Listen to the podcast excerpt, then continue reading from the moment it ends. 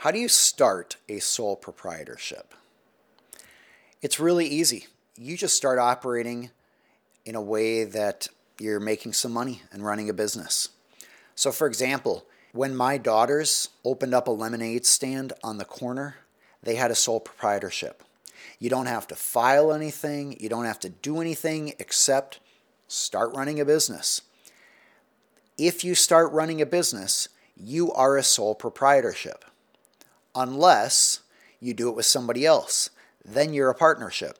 Now, if you set up an LLC or a corporation or some other business type, now that business is no longer under a sole proprietorship or partnership, it's under an LLC or corporation.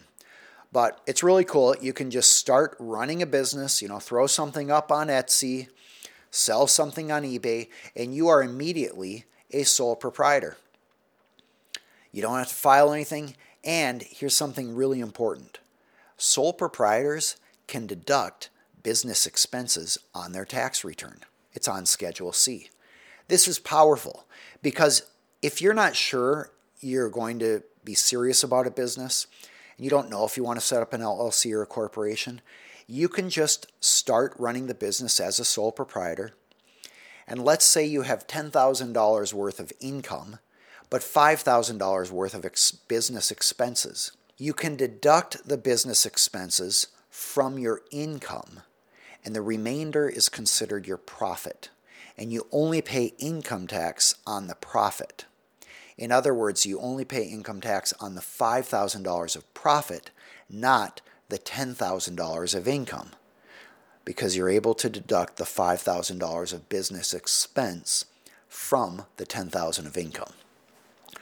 So, it's very easy to start a sole proprietorship. You just start doing a business. All right.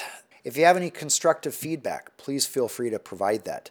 I am somewhat new to this and I'm working to provide value that's relevant to you as business owners and other listeners interested in entrepreneurial and business topics.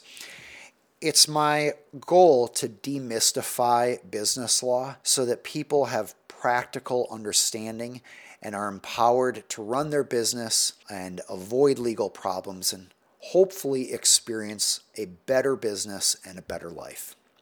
If you'd like to learn more about me, you can go to aaronhall.com if you'd like the free videos that I send out only exclusively to subscribers, you can get them at aaronhall.com slash free. And if you'd like more content like this, you are welcome to subscribe to this YouTube channel, and you will be notified next time when we go live, which I expect will be quite soon here. Thanks for joining me today.